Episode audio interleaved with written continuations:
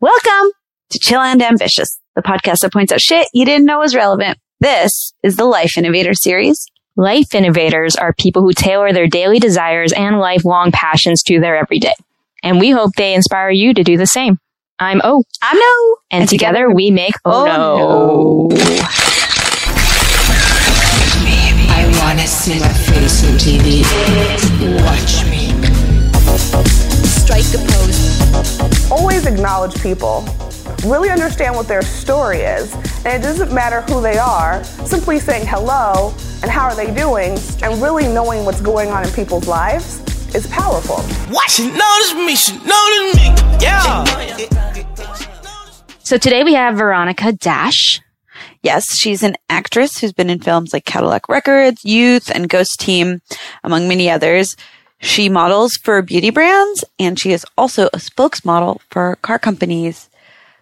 This is true. Uh, and today we're going to be talking about acknowledgement. That's the strength we believe Veronica has. Yes, truly. She's a very uh, beautiful person, but also a very magnetic person. People, she's she draws you in, and we realize that it comes down to her acknowledgement of people, of others, and then also of her blessings. So we'll let you hear for yourself. It seems like blessings keep falling in my lap. It seems like blessings keep falling. Did you see what you saw what's happening in France? Like they try to outlaw burkinis. Oh, yeah, I saw mm-hmm. that. but like they made this woman came to the the beach in a in a burqa or something with her Burkini. head. Yeah, I don't even know if she was wearing a burkini, but they made her. She was wearing like a long sleeve shirt. They made her take her clothes off. Yeah, I read about that. And they were like, oh, we're doing this for you. for yeah, no, but It's No. fucked up because, like, yeah, It's- oh, we're trying to protect. police- you're still policing. we're trying to protect you from this bodies. oppressive Right. dress, and now we're going to force you to take your clothes off. Like, yeah, you that's so you wear too violating. clothes, you're a whore. You wear too many clothes, they make you take them off, and it's all in the name so of your own safety. Right. It's fucking trash. Sorry.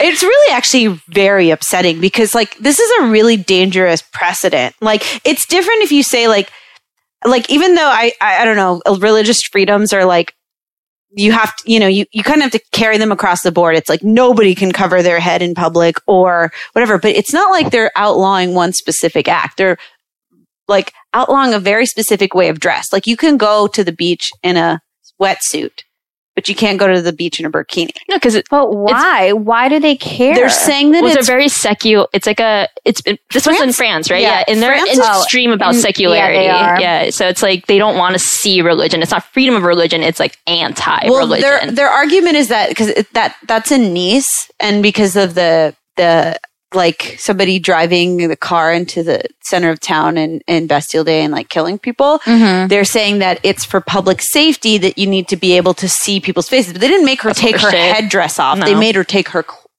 her outfit just doesn't off. make any sense.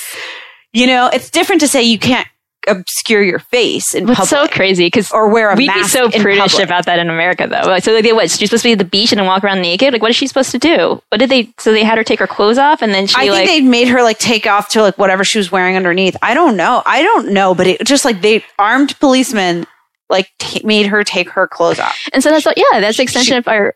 That's just your body isn't your own, and that's what's so fucked up about the catcalling and everything constantly. Because it's just like this idea that you're just there to be of this person's enjoyment. Right, You know? Oh, right. was?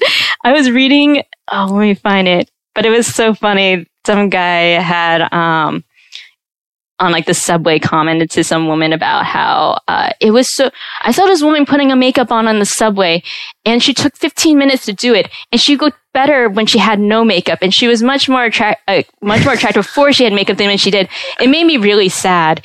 And Oh God, what? Get out of your fucking Shut up. It makes me sad when guys wear like the worst clothes and terrible shoes. Yeah. Like it makes me sad that you yeah, don't work out. I don't know. I got into a bit of a Facebook feud with a friend who I very, very briefly dated years ago.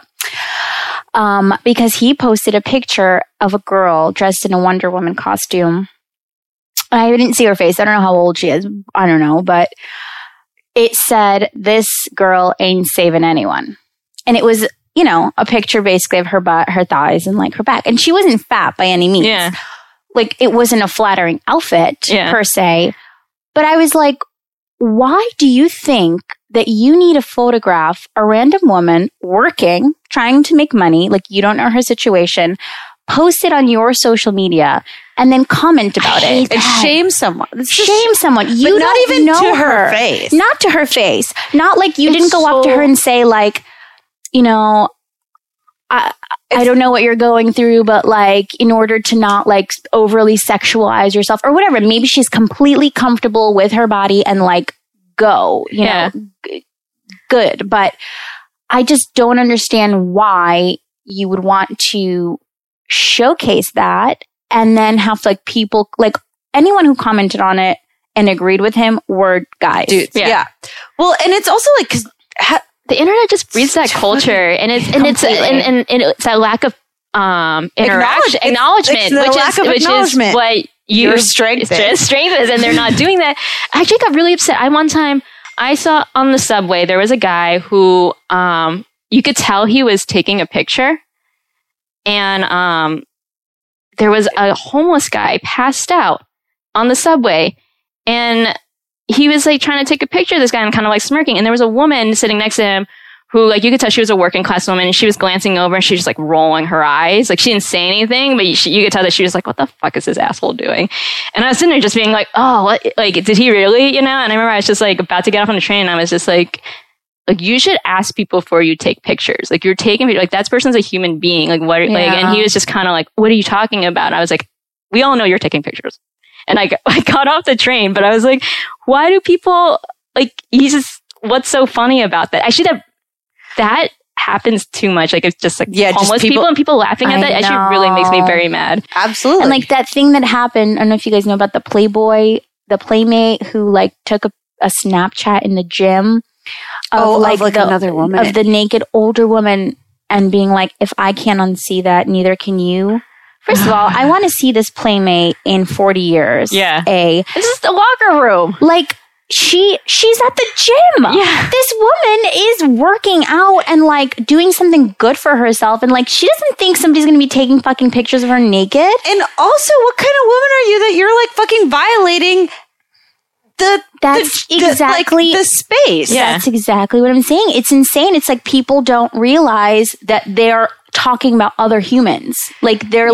like just completely like dehumanized. yeah. No, you're totally And right. objectified. Yeah. Yeah. Well, And what for your amusement. Yeah. you so like your level of acknowledgement, like I feel like you you're really good about like interacting with people and whatever, but you're also really good about um, that acknowledgement kind of translates into gratitude because Mhm. like a fr- you know a mutual friend told me that you know we should interview you. And she was just saying like you think of everything in the most positive light that it's like anything that happens you're like oh that's exact and like even having conversation with you like i realized that you're like oh well i'm i'm gonna go for this and if it doesn't happen it's not a big deal because i'll also like it's fine. Like it's just fine. And so it's like acknowledging like being grateful and acknowledging what you have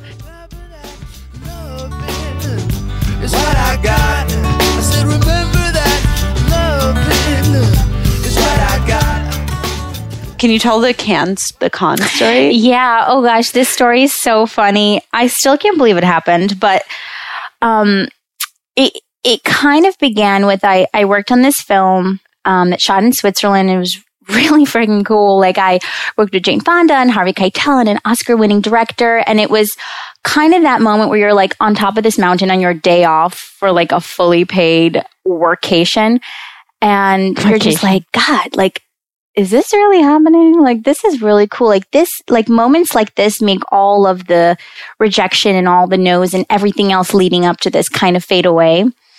And I knew because the director was European that this film would do well. Maybe not as well in the States because he's not as well known here, but for sure in Italy and all these different countries in Europe. So, the other girls, the majority of the actresses were from England. There were only three that were flown out from New York, and I was one of them. And all the British girls were like, "Oh, we're going to Cannes. We're going to Cannes, and like you, you girls should come." And I was like, "Man, that's going to be an expensive trip, and like I don't even know, like we're in just one scene. Like, can we Yeah. even go?" And I was asking my manager at the time, who was pretty useless, and uh, he This is when you were you still had a manager in LA. He was actually in New York. Oh, okay. He this was was the New York. he okay. was bi-coastal, quote unquote. But uh, yeah, so I had contacted him, and he was like, "Yeah, I reached out. Nobody reached out uh, back." And I was like, "Okay, that's weird." I waited a couple months, and I was like, "Can you ask again?" And he's like, "Yeah, I didn't really hear back." And then I was kind of bummed. And then I I booked this job um, doing something for American Express. It was like being like a pretend flight attendant for two weeks, and it was like a really it was a really good rate. But it happened to be the same week that uh, the Cannes Film Festival was going on. So I'm like, damn, I'm like, I really, you know, I should probably go make money instead of spend it. And then I see a week before the festival, my friend, who actually Katrine knows, our mutual friend knows, posts a status saying, um, have a spare bedroom in Cannes, DM me for info. And I was like, hmm, I should inquire about this. And I was like, how much is the room? And he was like, oh, it's, you know, so and so. And I was like, well, what are you going for? And he's like, oh, I directed uh, and produced like this little short that's going to be in the short film corner. And he's like, but I'm really excited about the features. And I'm like, what are you going to see? And he listed all the films. And I was like, oh, I was like, I'm in youth. And he's like, oh, so why aren't you going? I'm like, I don't know, because I, I don't know how to get tickets. And he's like, you should just go. He's like, Yeah. you just go, you get tickets here. And I'm like, okay. so, Yeah. I, so I go on Delta and I'm like, all right, flight to Nice. And then I drove, uh, you know, to Cannes from there. It was like about an hour drive. And I get there and I like, I have nothing. Like I, I, I bought a dress and BB, like just in case I got to walk that carpet, but I, I really like, Baby. I, I yes, maybe shout out. So anyway, I get there and I'm like, I didn't even unpack. I get into the room and he's like, We're gonna go pick up our tickets. Do you wanna come? And I was like, I mean, yeah, I have nothing else to do. And like I ended up booking an 11 day trip because I'm like, I'll make a little vacation out of it if it doesn't work out. So go into the office and he's like, Well, if you want to buy tickets, gonna be like 500 euro or something. You get a all access pass to like these films. And I was like, That's fine. We're waiting in line and then his girlfriend was like, you know why don't you go ask in the actor office? Like, you're in a film. I feel like they should do something for you. And I was like, okay. So I, kinda, so I get in line and I'm like, hi. I'm like, here's a story. I'm like, I just found out about, you know, um, this film was here and I, I didn't know if I had a ticket and like my manager couldn't find one. Is there any way I can get a ticket to this movie? And she was like, well, you know, usually the process is like ahead of time, you have to send a headshot and like a producer's note and like resume the whole nine because we have to confirm that you are in this project. Yeah. And I was like, oh, I was like, okay, well, like, don't worry about it. I was like, I just figured I'd ask, you know, whatever. And I like chatted about her hair because her hair was blue and I like loved You, it. you acknowledged her. I, I did. I acknowledged her. and she kind of looked at me and she was like, Well, what's the name of the film? I was like, It's called Youth. And she's like, Who's it directed by? I was like, Paolo Sorrentino. She's like, I love Paolo Sorrentino. I was like, I know, he's brilliant. I was like, It was so cool to work with him. And she's like, You know what? Hold on one second. And then so my friend and his girlfriend are standing right there and they're like, V, if you get tickets right now, like, we're going to kill you. And I was like, I don't know. I don't know. So she leaves for like 15 minutes and then she comes back and she's like, Oh, she's like, I'm so sorry. She's like, Is this okay? And she like gives me this like little card with my headshot printed. She's like, I didn't know what picture you wanted. I just found on Google. And she's like, oh, she uh, did Oh, the she found- work for you. she did everything and she was like, this will be good for all the films. The only thing I didn't have a ticket for was the premiere because the premieres you have to get them the day of. so that means you Uh-huh. walk the carpet. the that premiere. means you walk the carpet. So this kind of gave me access to all the things I was just about to spend 500 euro on, Right. but I got for free because she like found that I was in the film and like whatever Yeah, and she liked you. and Yeah. she and she liked me and like it, it was such a cool experience because it was like within my first two hours in france i went from like having nothing to like oh like i'm in like a different access category pass, now yeah. because i'm like considered a talent and it says actor on there and it it was just like such a cool thing and i and i couldn't help but think like man if i took the safe way and i was just like i'm just gonna work this you know American Express job and then like wonder what could have been because Yeah. you don't you know there are a lot of actors who who work who never get to do a film that go to that that goes to Cannes Right. so it was just kind of like going out on a limb and everything worked out so flawlessly. Like it was ridiculous. Like every day I was encountering people that I didn't even realize were there from school, from USC. Um, so the world became so, so small. It was like initially all I knew was the friend who told me he That's had a spare funny. room. And then you ended up You on, you ended up ro- walking like, and, I end, and then I ended up walking the carpet. I like, I woke up that day and I went to the office and I like, I stood in line to get these tickets and I had a text message from a girl who who's from England who was there and she's like, "Oh, she's like I'm so disappointed. I got there so early and she's like and they don't have any more orchestra seats left, so like I don't get to walk the carpet, but at least I get to see the film." And I was like, "Well, at least you get to see the film. Like I don't even have a ticket." And I'm waiting in line and as I'm waiting in line, I'm also calling the office, so I'm Yeah. like doing two things at once. So I get through on the phone and she's like, How can I help you? And I was like, Oh, like, you know, I'm in this film and blah, blah, blah. And like, I, I didn't have a ticket, but I got the pass and whatever. Like, is there any way that I can, that there's room? And she's like, Yeah, we, we do. We have room. And I was like, Okay, like, I don't want to push my luck, but is there any way you have like orchestra available so I could walk the carpet? And this was after the girl had texted me and I was like, you know, I'm just going to try. And she was like, actually, we have one spot left in the first row. Is it okay that it's in the first row? I was like, what? So yeah, so that's that's how I ended up walking the carpet. I was like, shit, now I gotta have to do my hair and makeup. Now I actually get to wear my dress. Like it was just so Yeah. funny. I saw the pictures. You look stunning. Thank you. That's it was so, so, cool. fun. It's like you're like in Getty Images. That's it amazing. was On the red carpet. cool, and it's it's you know like it's just so funny how nothing in school ever prepares you for the real world in terms of like anything else but the craft. Like nobody tells you like how to pose on the carpet or like what to do when you get there or like right. who you're supposed to bring with you or like Who are the gatekeepers? Like, what is the process? you know what I like, mean? Oh, like, yeah. You're like, what do I do with my purse? My phone doesn't fit in it. like, what, what do I do? So it, it was just such a surreal experience because it, it really does become like people yelling your name and you're like, oh is this, is this Veronica, Veronica, Veronica. and I'm like, you guys don't even know who I am, but I'll take it. but yeah, that was, it, it was an incredible experience. And then to top things off, so I got a ticket to the premiere, but not to the after party. so my friend and I, she's also in the scene and she's Italian and she was like, well, we're dressed. She's like, we're going to the after party. And I was like, they're very strict. They're Wait, so you brought very your- strict. Uh, people that also didn't know they were She invited or not. My exactly. My friend didn't know that she was invited, but she um had contacts because her husband's Italian and he works in the industry. So like Okay. she was good regardless. Okay. But the after party we didn't know if we would get into, but we tried and we got there and the the doorman was like no ticket and I was like no I was like look i'm gb I'm like this is us Yeah. and he's like, no ticket, no party. And we're like, oh my God. So we're like standing in the reject line. Yeah. And like, I'm like making friends with everyone because everyone in the reject line is like fabulous. And Yeah. like, they're all like legitimate people. Yeah. They just like don't happen to have a ticket. and my friend actually leaves because she's like, I'm not waiting anymore. And then, um, one of like the assistant people comes out and I was like, oh, like, is Paolo in there?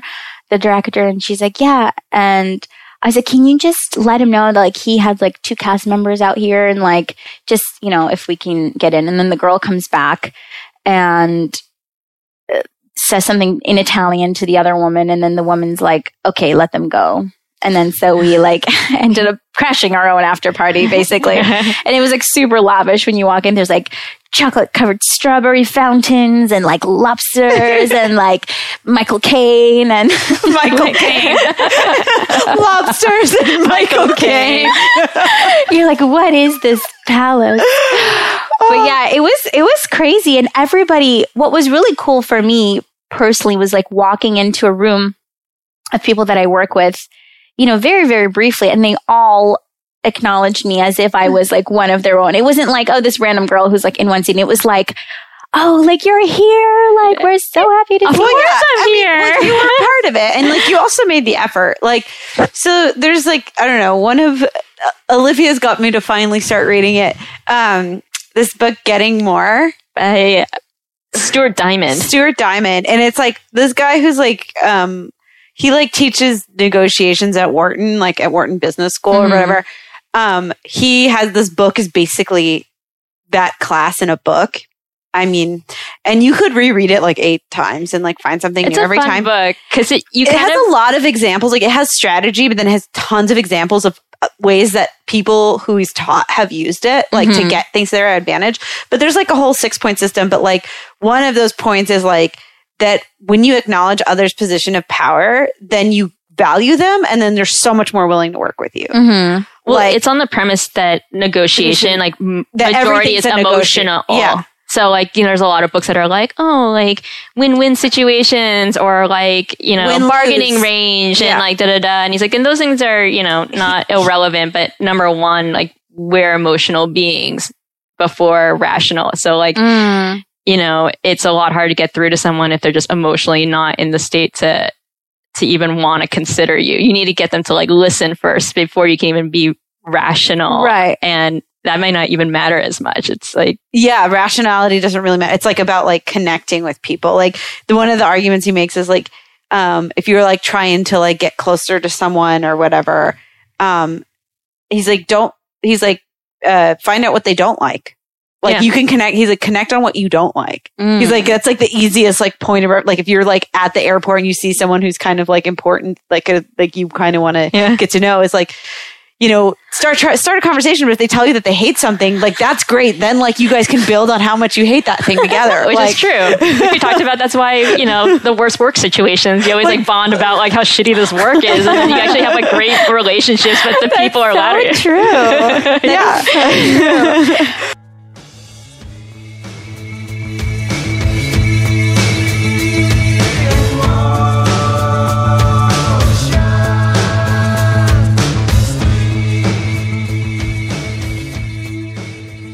a bit more about you so you are an actress Mm-hmm. and then you do promo model well sorry what do you call it spokes modeling Mm-hmm. and then you also model Yes. Regular model. so, Regular yeah. model. so what other kind of like what brand like what are you working on now Um, let's see. Modeling wise, the last thing I did um was this like beauty campaign for um this guy named Mac Daddy, Angel Merino. He's amazing. Um, and I did a little shoot for his highlight uh, diamond couture palette. He has a company called Artist Couture. Um, so that was a really fun shoot. I'm supposed to do a little shoot for this lipstick company called Dose of Colors. A lot of these No. brands, like they're not sold in like the huge like Sephora's um, or Ultas, but they're like they have a really big following online. yeah that's And they have like, you know, the millions of uh, Instagram followers and stuff. instagram is like the spot for beauty sales. Yeah. yeah Yeah, it's incredible. I like didn't realize how big of an advantage that was until really like the last year or so. Um, and it's funny because these beauty brands repost it, you know, so like Lilly Ghalichi, who has those Lilly Lashes, would like repost something that I shot with, you know, this other photographer. And then like Mhm. it almost becomes like a beauty campaign in itself for her, you know? So Yeah. it's it's it's kind of interesting. And it's like all about how You're saying that Instagram has been actually for you as well because of the brands that are big on Instagram that it's Right. really helped boost your um, Yeah. exposure. Yeah, absolutely. I think people would also be more likely to tag you. Then, like, you know, when you see ads all the time, until you get really big, you don't even really know who that model is. Right. You know, they don't ever give credit to who this. I've seen you on person is. Instagram. Like, so funny. Like, I think like last year I sent Katrina a picture and I was like, isn't this your friend? And it was like some random person like just posted this picture of you. I think it was just like, oh, beautiful. Like, it was like, this woman's so beautiful or whatever. And I was like, isn't this your friend that you have framed in your room? and then she was like, yeah, that's me. Why that's so random? like, it was just so random. I know. yeah, yeah, I've seen you multiple times on Instagram, like not knowing you, you know, like That's not really through, funny. not through our connection. Yeah, most times they do tag you, which is which is great. But there are they there have been several times where like somebody will take a screenshot and be like, "Is this you? Like, why aren't you tagged?" like we um we use this uh highlight powder, and they posted my picture. And they tagged the makeup artist, but they didn't tag me. And then all my friends underneath were like, "Tag your models, tag your models, Avron Kadesh." Yeah. That was really funny. Well, that's cool. Have you got you've gotten more work done that way through yeah, Instagram? Yeah, it's really funny. Like the majority of the people that I've worked with, um, especially makeup wise, which is really like my like the direction that I would like to go to, just like doing beauty Beau- yeah. mostly. Um, have Yeah, have you have a good through face for it. Instagram. And it's very like I think the thing about my face is it's really easy to transform. Like there are some faces that like they will look pretty similar no matter what kind of makeup you do Yeah. on them, but but with mine it can look like really like sometimes really edgy and sometimes really classic and sometimes really normal, you know? Yeah, I'm Yeah. looking at your Instagram right now, and yeah, your face is completely transformed. Yeah. You know, it's like kind of like okay, yeah, you can tell it's the same person, but you kind of can take that double It's take. very weird. Well, we were talking about your like celebrity lookalikes earlier, like, and like I was like, "Oh, you look like Pamela Anderson." So she, you you Yeah, can't a see her because you're listening right now, but she's a total. So Veronica's a total Marilyn Bombshell. bombshell, like you know the body and like the blonde hair, big big blue eyes, and like heart shaped face and like big lips. It's very beautiful, but Aw. it's. It's true, but it's really like fun. Yeah, like you were like, no, my my look like who'd you say you're Allie Allie Simpson. Simpson. And I was like, Pamela Anderson. And, like we're all guessing a different person. So it is like the versatility is there. I know it does. It does work in my favor most times, but sometimes it does work against me. Like I didn't. I recently didn't get this role because the director actually quote said he, I remind him too much of Pamela Anderson when the role was supposed to be this like very meek. Um, I guess she's in high school. High school like church going girl. okay. And I, what I went through for this role, you guys, like I looked up all these because I was like, should I dye my hair? Because like he's because she has dark hair, and I was like, well, I don't want to dye it until I get the role for sure. Yeah. So I went to like all these wig shops, and I finally like found this like really bomb wig, and I took a picture. And I was wearing like a turtleneck with like a sweater, and I looked very innocent. And I did an experiment. I posted it on Facebook, and I said, um, you know, most of you guys know me, some of you guys don't, but I would like you to give me three adjectives that come to mind when you look at the photo. And it had about 73 comments, and all of them said, like, naive, sweet, innocent, um, church going, smart, educated, nerdy. I mean, these were They're all the qualities that were present in this like character breakdown. You're like, you that's nailed actually it. really Yes. smart though. Yeah, that's a very so smart way to I go. took a screenshot and I sent it to the producer who I was like, forward this to the director. And the producer was a friend of mine who I met years ago. And um, I didn't end up getting it, but like I was fighting tooth and nail until the end. But but yeah, that's kind of the problem is sometimes your persona does become like, oh, like you're, You're too typecast, yeah. you're too typecast or like you're you're too sexy, like even when you're not. You know, you're like you're not trying to be. Right, like that's right. just that's just how they like presume you are. But I've never met the person in real life, so it's not like he could be like, oh, like personality assessment, like you're, Yeah. you Yeah. So that that presents a little bit of a challenge. Why we typecast into all of this madness? Humanity, ain't you tired? Yo, I keep a smile on my face even when And now a voiceover actor to tell you a bit about Breather. A breather is a well decorated remote workspace you can rent by the hour with lots of locations and sizes to choose from. Oh, and no actually record episodes in them from time to time. So if you need a space to work remotely, have a meeting, or do something that's no one else's business in private, use discount code CHILL at breather.com for $45 off your first booking. Thanks, voiceover actor. Now back to our interview. So you were saying like you used to um you used to work in LA more and then you started working in New York more because Basically, my transition was, you know, I was New York trained. Um, so I took like private classes here and like I did coaches and I worked with Penny Templeton for a number of years in her master class. And then for college, I always wanted to go to USC. Like it was just, it's always been my dream school. And I have a late birthday. So I was 17 and my parents were like, you're not going to California. And I was like, no, please let me go. So I ended up going to a local university for two years. Um, and I was like studying in their honors college. And I really, I didn't feel very connected to the theater program. Like I felt like, not to toot my own horn, but I felt like I was one of the best people in the program. And you never want to feel that way. You want to feel like. Mm. challenged and you want to feel like you have so much room to grow. And um I mean, I loved, I, I have a professor that I'm still very close with from that school. So I don't regret my decision in going there first before going to USC. But, um, I finally got to go to California and it was like everything I ever dreamed of. And after graduating, I stayed there and, you know, I did a, like a number of modeling things to like stay afloat and auditioned. And I had the, the same manager I was telling you guys about. And I just felt like the parts I was going out for really were very one dimensional and very repetitive. Like there's only so many times I can go in a room and see girls who look exactly like me, but are some sort of like hyper modified plastic version of me. And it became really frustrating because it's like I can't compete with people who aren't real.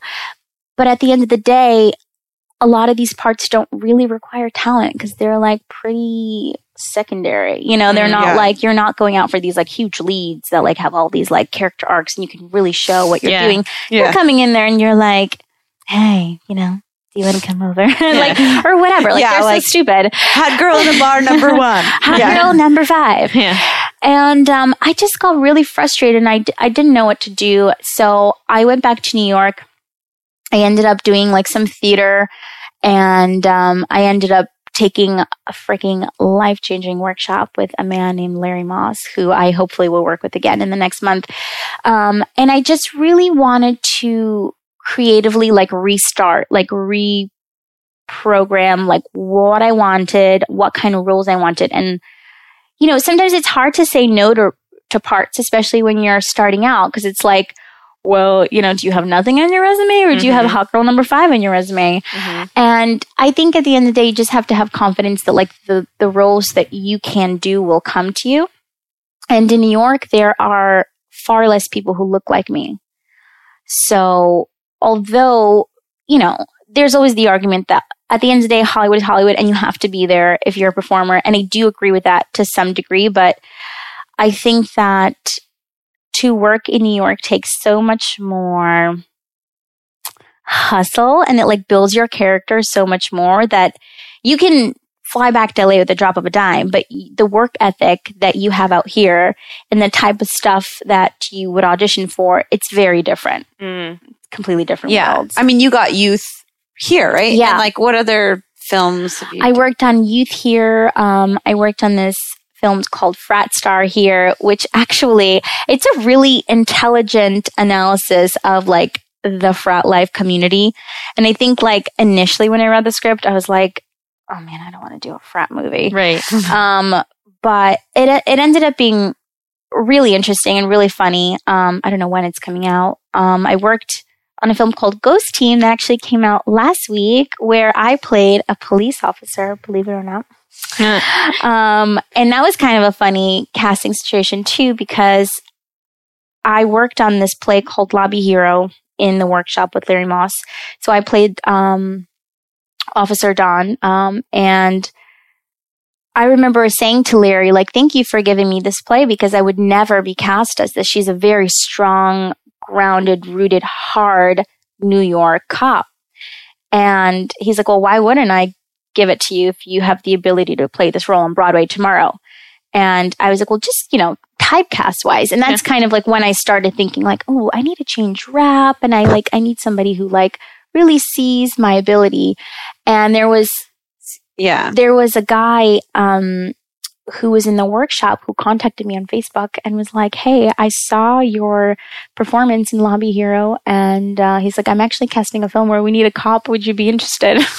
I was like, "What? Yes!" Um, and it's a really quick scene. It's with David Krumholtz, but it was just like it was really funny for me to see that sort of like progression of like, oh, doing this. Well, like, you could, you and then you gave the attention to the thing you wanted. Like, Right. and it's kind of the similar thing to how con, like going to Cannes Film Festival turned out was like, you were like, well, this is my intention, but I'm just going to be positive and like, and, you know, attempt it, like go for it. And otherwise it's like, whatever. yeah. when you you're and you listen to like what other people like it seems like each time like someone will just kind of make a suggestion and you're like huh yeah why not i'll try that and Yeah. Yeah. And that, yeah, acknowledging what they say and then yeah taking it exactly it, can i feel like it's easy to get very like tunnel vision when like for whatever reason you're like i'm on this specific tip but it's important to keep that feedback in. It Yeah. seems like that comes very naturally to you. I, I think that, you know, in this business too, it's like you just have to be open to what people say and also like remembering them. I think, I think oftentimes you think that like you're staying in touch with people because you're, um, you know, connected on social media or something. But I, I literally posted last week, I said, I'm going to go back to this old fashioned thing called talking on the phone. So I'm going to disconnect from Facebook and Instagram and Snapchat and all these things. And if you want to reach me, you can call me. And that's one thing that I find, and I think we talked about this Yeah. last time, is like I'm really good at connecting people and staying in touch with people because I care. Like I'm genuinely interested in how you're doing, not because of what you can do for me, but because I think you're a cool person. Mhm. And you just kind of have to stay in the loop of your network without really seeming like you are. You know, Mhm. it's just Yeah. kind of like um intuitive thing. Yeah. Well, it's like either I fuck with you or I don't fuck with you. Yeah. Like that is like those are the two levels. Yeah. Yeah. And so, I mean, maybe you get busy and like life happens, but you know, And it it- does. you still actually care what happens to the people Yeah. then in your circle. Yeah, and I feel like, you know, if if people make suggestions or like um I met with someone who was like, you know, he's like you should do some voiceover. He's like, why don't you do voiceovers? 'Cause, like I sometimes sound like a cartoon like when I get really Maybe that works. but um yeah, I'm like, you know what, that's a good idea. And I'm like, I'm going to work on it with my coach. You know, like stuff like that. It's like if people give you suggestions, you might as well be open to them. You don't have to take every single one, but like hopefully it's, you know, because they have your best interest at heart. So then how do you maintain or practice? Like what do what do you maintain? You know, what do you work on? There's so much, honestly. I know being an actor seems really exhausting. it's it's so funny because I just I feel like people have this perception of what it means. It's like, oh, you just like stroll in, you like say a couple lines and you leave. And it's like, no. like there's like so much research that goes into it. Um, I go in for a lot of period pieces as well, like 40s and 50s things. And like I was up for this film recently where I was like doing all this um research on Thurgood Marshall and like you know who was the president at that time and like what was you know the like the big issue um in like the courts. And it's just it, it takes an immense amount of focus and also practice. And the thing again like the difference between LA and New York is I feel like in New York people are always working on their craft in some way shape or form mm-hmm. in LA it's very like appearance based so you could not have been in an acting class for like three years, but you're like, I'm an actor. And you're like, well, not really. You're a bartender with a headshot. You know, like you're not actively taking voice classes and like movement classes and like scene classes. And sometimes the scene classes could be, you know, money hungry machines. Like Right. it just, it just depends on like where you're studying and if you're noticing a difference. And that's why I'm saying like there are people like Larry who I take, you know, twice or however many times a year he's available. And that's enough for me for like the entire year because he will remind you of why you're doing this. Like, when was the last time you read a play? You know, when was the last time you did like script analysis on something? When was the last time you worked on your voice? And you don't need to project on camera, but you need to have the ability to do theater if it comes up. You know, like if you Yeah. really consider yourself a versatile actor, it's incredible how many people go up there and they're like, yeah, and like, you know, and you're like, you're, there's no camera. We can't hear you. I'm sitting in like the second row and I can't hear you. What you're doing is great, but it's just like that. You're, you're constantly working on things. Yeah, all the time. Yeah, you were saying like you contacted your ac- your um accent coach, Di- yeah, your dialect and like And I'm like, make me German by tomorrow. He's like, mm, this is going to be hard. um, yeah, and then you're also like aside from like auditioning, like you don't you know you don't get to have a regular job because like I also wonder too like how actors are. I wonder how actors are like even like work at restaurants because if you get a call and it's like you need to come now and like you have a shift, then what do you do? Like if somebody's not going to cover you, then you Yeah. fucking lose your restaurant job. yeah. I mean, it kind of, you know, there are certain times I think in an actor's career where that will happen more often than not. Right. And I think with my job, I, I am lucky because I work with people who know what I do and respect what I do and also like the dedication that I have to it. And I'm always super upfront. So if something comes up, you know, I will owe you a favor and I would, and I will always like follow through with it. And I think that's, that's what's great about like the team that I work with. But I remember like my first job ever, I worked at Applebee's as a hostess. And that would happen where like my agents would call in and be like, you have an audition, you know, at five o'clock. And I'm like in Staten Island, um, you know, and it's one o'clock and I'm like, shit, like, how do I, how can I do this? Right. And so, yeah, it would just, it would just hope that the people that you work with like you enough to work extra hours for you, you know. Uh, it's definitely challenging. Like, I think, you know, actors are very bold, audacious creatures, and it takes an, a significant amount of like dedication and focus. There's no people like show They smile when they are low. Yesterday they told you you would not go far. That night you opened and there you are. Next day on your dressing room they hung a star. Let's go on with the show. I'm just curious then. So, like, when did you know? When was it like, I'm gonna go, like, full, full in? That's such a funny question. I started technically as a kid. You know, as a kid, like you don't know, you don't know like what talent is or like what careers are. You just like know what you think is fun. Yeah. And I think for me, I realized that this had to be my career when I went to high school because I was supposed to go to LaGuardia, um, the high school performing arts in Manhattan. And the one, the fame one or whatever. yeah, the fame one. And the same year that I was supposed to go there, um, was the same year September 11th happened. So like it was right, the year right before. And so my parents were like, well, you know, you're like still a kid. We're not going to let you commute into the city, Mhm. especially after this. And I was like, what am I supposed to do? And they're like, just go to your zone school. And um, I ended up not going to my zone school, but like a specialized math and science school, which is Mhm. pretty ironic. Um, and I remember thinking, you know what? Maybe I need to do something else because, like, this school is really hard to get into. You have to be really smart. You have to have like literally 90s in like all classes to even like maintain your position here. Mhm. And I was like, maybe I'm supposed to do something else. And I remember not auditioning for the play, which was like, broke my heart. And I went to go see the play, and the entire time I was like, I should have been up there. I could have done that better. Oh, that's that that sounds terrible. And I was like, man, like I cannot disconnect from this thing. And I like I tried for for another year and I was like I didn't do plays or anything. I was just like math, science, engineering, robotics, like I did it all. Yeah. And by junior year when you're like trying to figure out what you want to do with your life and like apply to colleges, I was like I just I don't know. I was like I I think that this is what I'm supposed to do and I auditioned for the play and none of them, none of the people in high school knew that I was talented. Only the kids from like the junior high school knew because I was like Mhm. the lead in our play.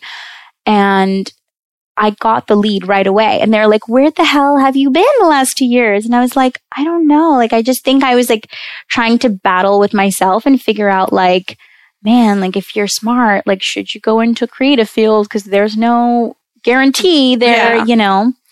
And I remember talking to my guidance counselor and she was like, you should just do it. She's like, wouldn't you rather study something you love than like something you're, you might not even use? And I was like, yeah. Have you ever told, gone back and told her that like she's the reason you chose this career?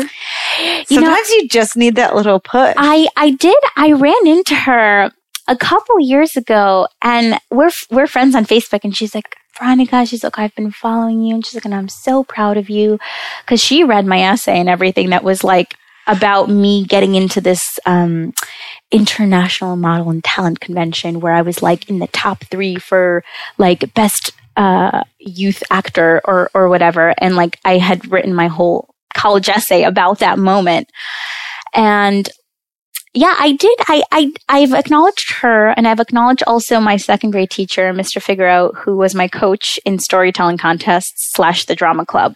So like, I feel like all these people in some way, shape, or form, like inform who you are, who you end up being. Yeah. And I think that that really was it. I think when I when I stepped foot into USC specifically, like as well as the school before, but like specifically USC, I was like, this is where I'm supposed to be. Yeah. Like this, I have no doubt. It's super challenging and super frustrating. And, you know, you have half a community that's super successful. Like I have friends on like huge TV shows and huge movies. And then I have friends who like don't have agents and don't have jobs Yeah. either, you know?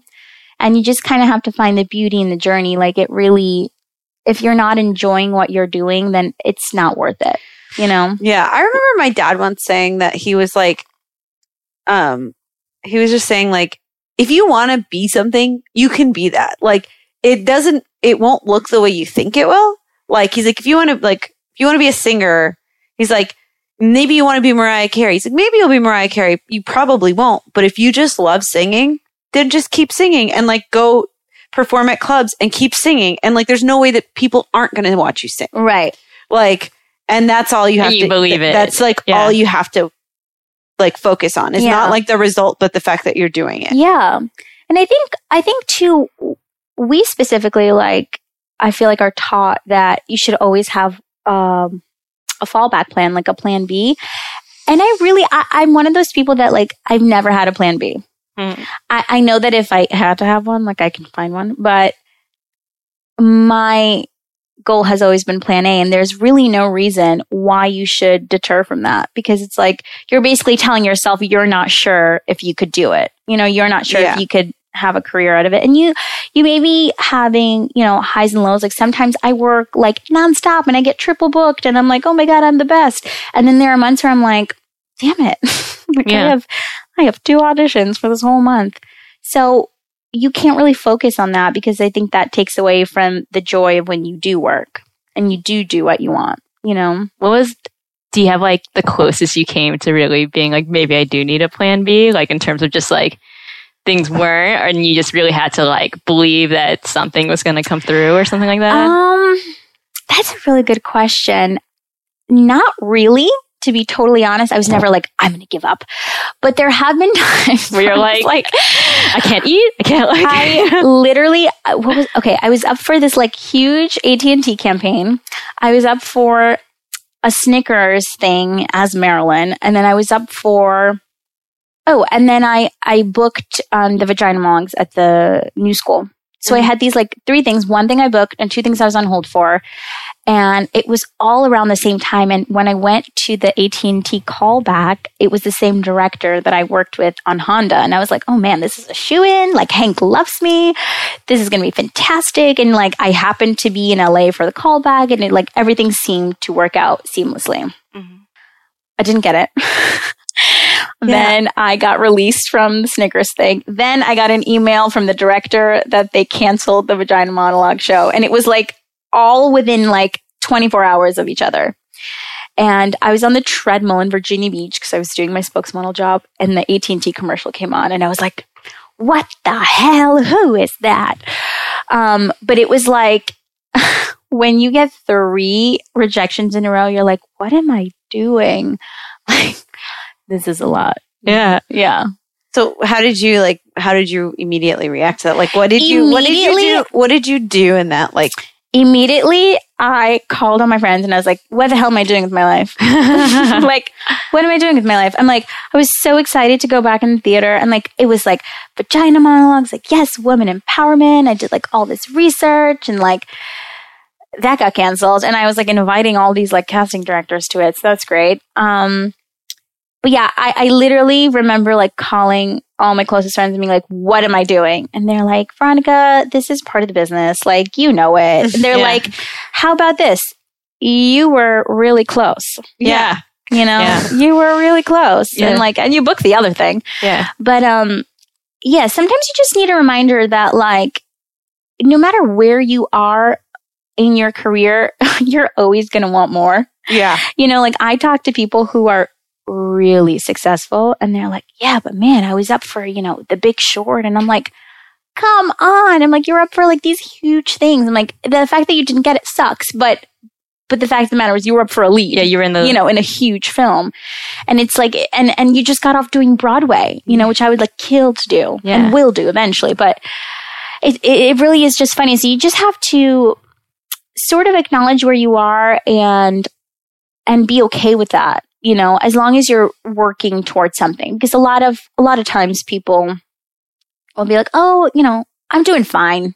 I just got new headshots yeah. and you know and, and sometimes that's not enough like you you really do in my opinion as an actor you have to do all of your marketing unless you know you have like a publicist Right. that you pay $5000 a month to do it for you you you have to find your own work sometimes also and you have to like keep those connections and you know i just had someone reach out to me yesterday um I, I- did a reading for him last summer for a feature that he wants to direct, and I actually met him at the Cannes Film Festival. And he sent me the script yesterday. He's like, "We kind of want you in this film. Like, will you, will you send us um, a video of you doing these sides? Because I've only do it. I've only done it in person. They've never seen it on video." So it, you know, it's stuff like that. It's like you go from not working to like, oh, this person who I met at this festival ends up knowing my writer friend who wrote this and he wants to direct it. And like, you know, you don't say no to things if they'll help you work, Right. you know? Right. Yeah.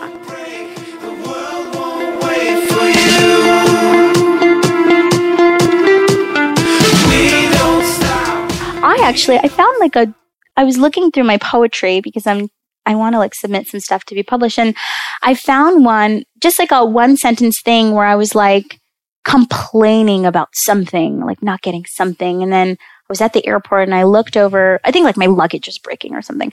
And I looked over and there was a guy in a wheelchair, um, missing an arm and a leg. And it was just like the moment that I spotted him, he was like smiling and, you know, talking to the TSA person. And I just thought, like, oh my God, like, how ungrateful are you? Like, you're like standing here, like, complaining about your stupid pink suitcase breaking mm-hmm. and don't even realize that, like, you have two hands, two feet, and you can walk on your own. Like, just in that moment. And it's like, why do we spend so much of our days, like, focusing on the negative or the, what we don't have when in reality you should wake up every day and be grateful just to be Yeah. you know And that's shift in perspective, like, can totally, totally change people. Like, just how, like, gratitude. So, Olivia and I both practice meditation. yeah Like, that was the biggest thing for me when I first started meditating was that there's, in Vedic meditation, there's two minutes afterwards where you kind of keep your eyes closed and kind of like come back into just, you know, re- like realigning. And, you know, our teacher, Emily Fletcher, says, like, this is a great time for gratitude. Like, and it actually changed my life more than anything that two minutes. Um, because like when I first started meditation, it was because I wasn't feel like I used to be this really happy person. And I wasn't feeling happy and I was really anxious all the time. And that like literally just like count like and then I was just like, oh my God, my whole house is great. because you're literally counting count your blessings or whatever. And it's literally just about shifting perspective. Like Yeah. Absolutely. yeah. did you guys ever see that video of the little girl I like my whole house. My whole house. Is- My house is oh my god I do I cannot tell you how many people tagged me in that video they're like this is you Dude, sometimes that's me. Most of the time, it's Katrine. We always why joke. maybe your friends. Yeah, this is why That you guys is are friends. So funny. And she was like, "You love my friend V." She's like, she's like, she is like the happiest person about everything. What'd she say? She was like, she said that um, you live your actress actress dream, even though you're not super famous yet. like, oh I love she's her. like everything is like the actor's dream with you. It's like she told me a story with some or something about like how you met Woody Allen and like you had always wanted to be in a Woody Allen movie, and she's like she was so excited that she just even got to do the the like audition, which like most people would be like I didn't get it, and she was like I got to meet Woody Allen and audition for him. Well, it was it was just so funny because it was one of those things. Once again, we're going back to Cannes. It was the last film that I saw, Irrational Man, and I literally turn around to my friend and I say, God, I really want to meet Woody Allen. Like he's like getting up there. Like Yeah. you know, I'd love to work with him, but like I know that he doesn't come to this festival. He, he usually doesn't come to the premieres.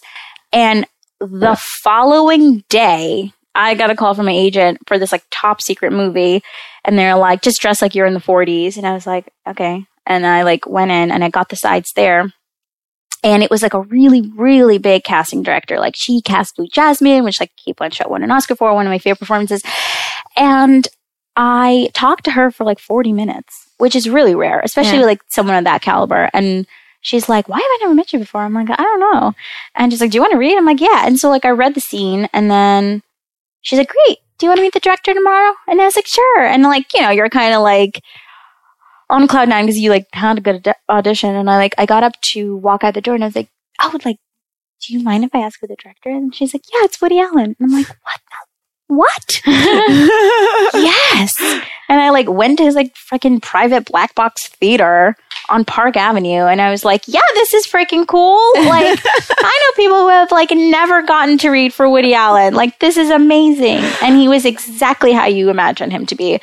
And although I didn't get the role, I I know that like well according to the casting, they're like he really liked me and everyone in the room loved me and blah blah blah. But I was just, I really was just happy for the opportunity because I just, I just the day before was like, I, I, I text Nikolai and I was like, Nikolai, what did I tell you? Like after Irrational Man, he's like, uh, I don't know. And I was like, who did I say I want to meet? He goes, Woody Allen question mark. And I'm like, guess who? I just left. and he's like, Woody Allen? I'm like, yeah. It makes me think of uh, War of Art. Steven Pressfield.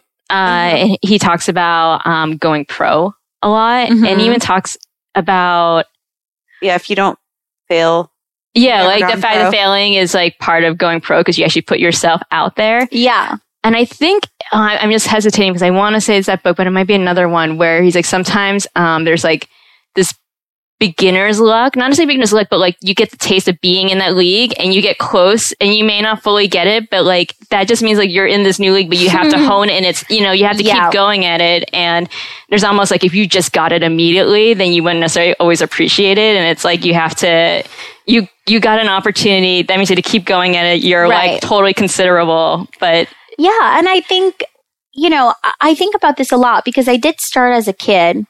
I started at 16, uh huh. technically.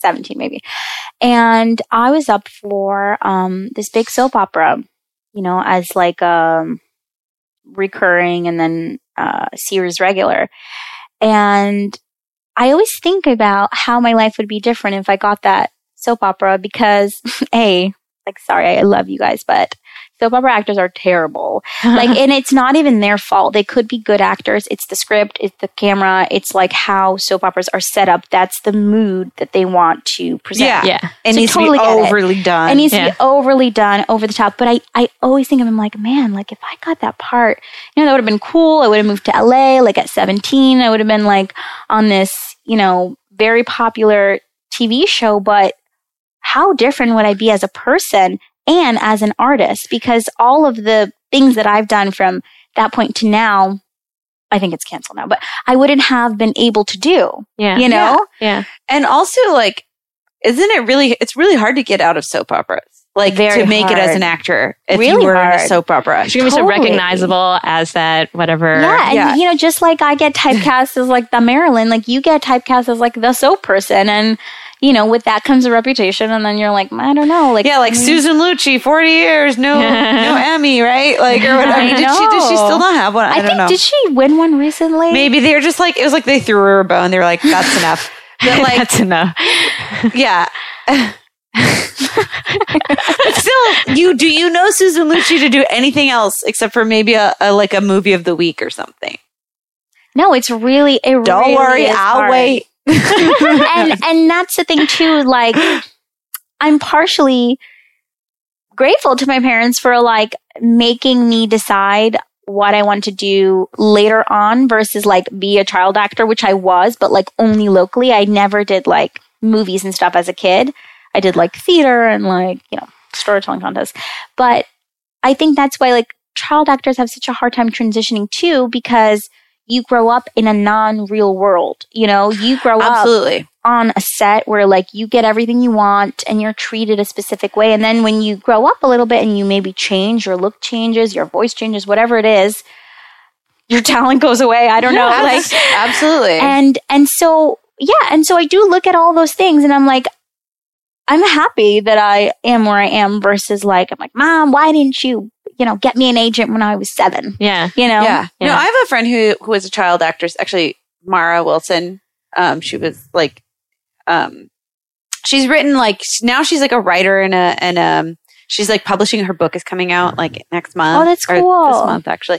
Yeah, she's really cool. But she's like written a lot about how hard it was being a child actor and like why she thinks so many aren't well adjusted. And she's like, because literally people are just telling you you're amazing all the time. You don't have to like earn anything as a kid. Like yeah. literally you're surrounded by people. Like she's worked on big films. Like she was matilda in matilda. Oh, and she yeah, was yeah, like yeah. in, in mrs doubtfire or whatever.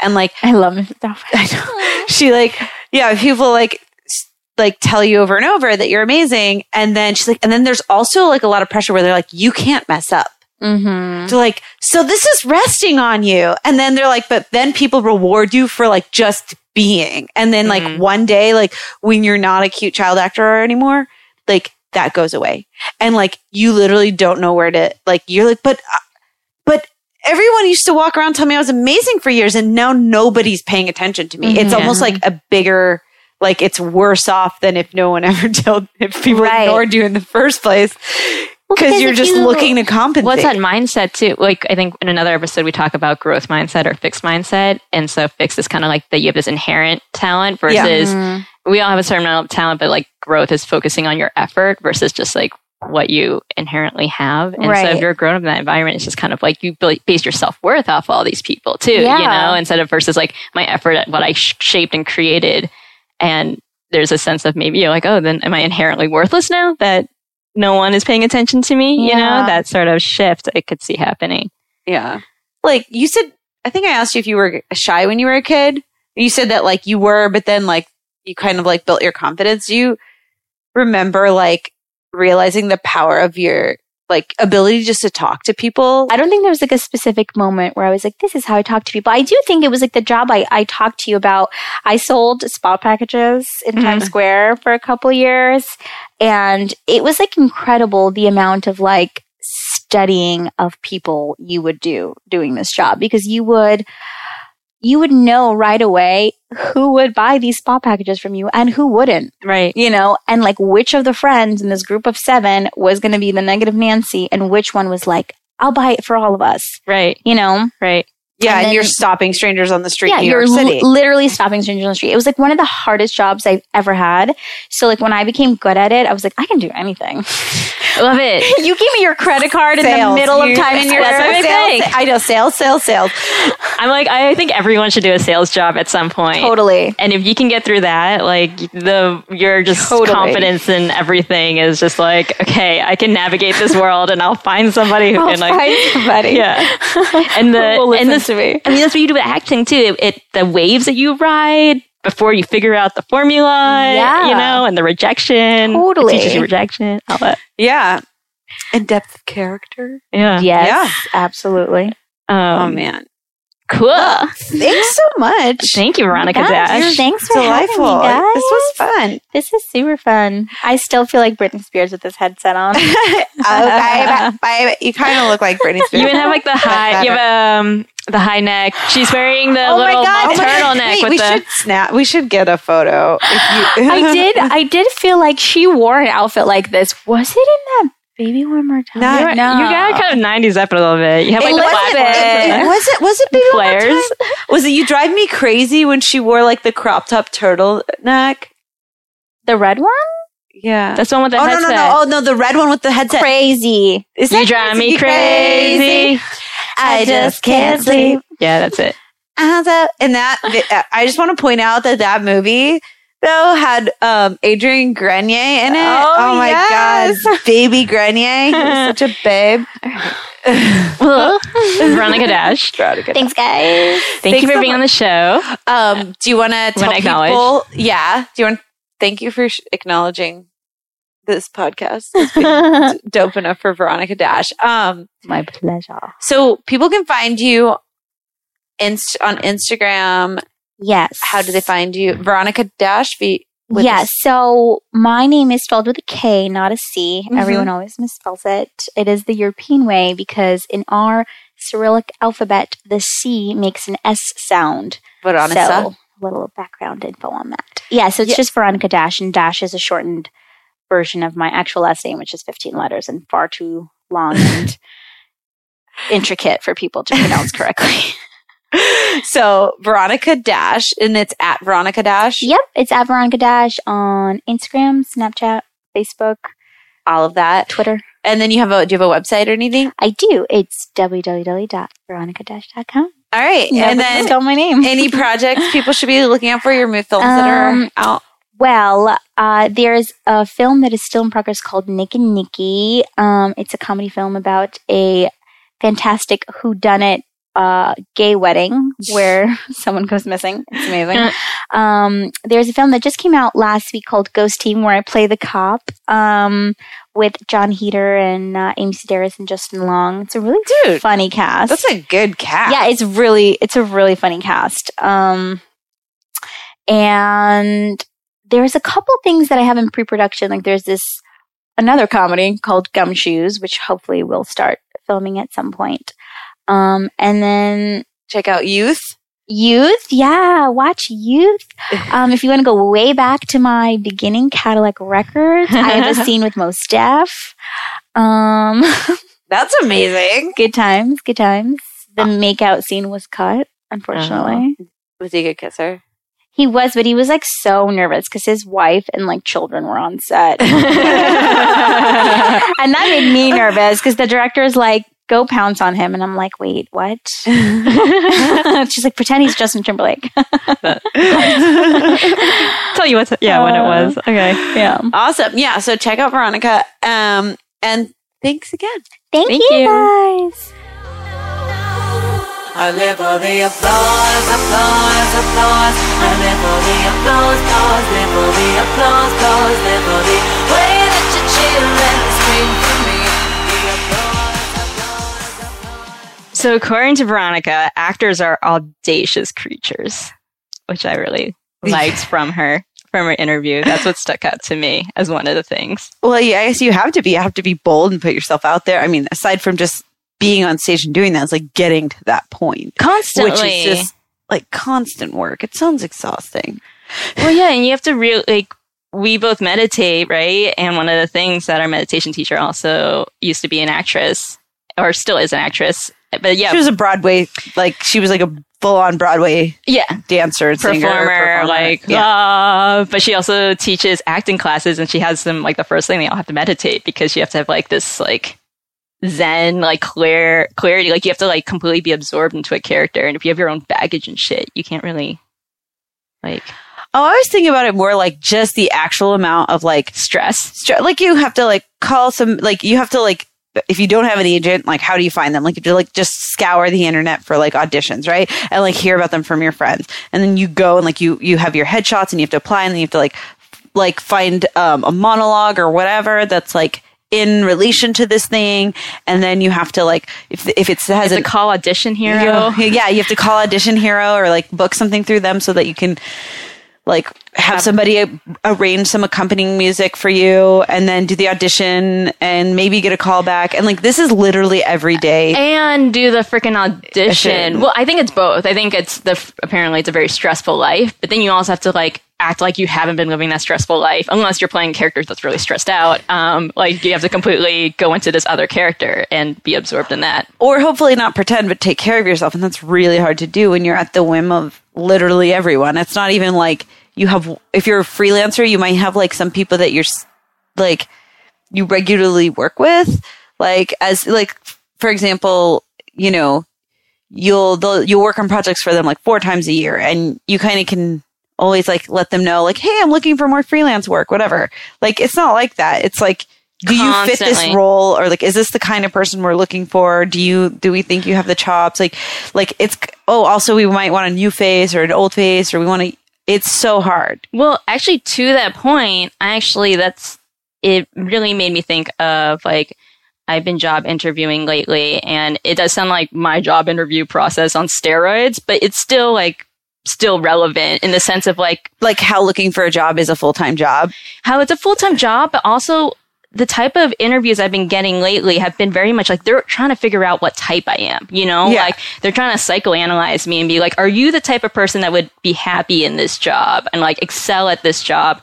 And they're definitely like, they have ideas already of like who would be someone that's good at this job, like personality type wise. And but like, I but I think aside from that though, it's still like as an actor, you also part of it is luck of the draw. Like, did you respond in time? Like like did they just find someone like do they want somebody who's blonde? Right. And then if you they want somebody who's blonde, then it's like you interview all of the blonde people. And then it's like, oh well we wanted somebody who's blonde but looks seems shy, meek. And like the thing about being a good actor is that you should be able to to play all those different things. Figure out what the casting director is looking for, play that and make it believable.